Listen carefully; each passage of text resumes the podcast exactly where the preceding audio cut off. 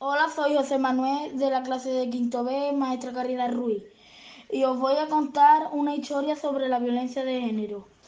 Yo pienso que la violencia de género es una injusticia, porque la, los hombres tienen el mismo derecho a la vida que las mujeres. Los hombres no deben pegar, maltratar ni matar a las mujeres, porque ellas tienen el mismo derecho a la vida que los hombres. Hay casos que las mujeres pegan a los hombres pero ellos no quieren ir a la policía porque de la policía se ríen de ellos. Pero el 90% de los casos son de hombres a mujeres y ellas tampoco quieren ir a la policía porque, porque se creen que ya no lo van a hacer más, pero vuelven a hacerlo porque los hombres que son maltratadores no cambian nunca.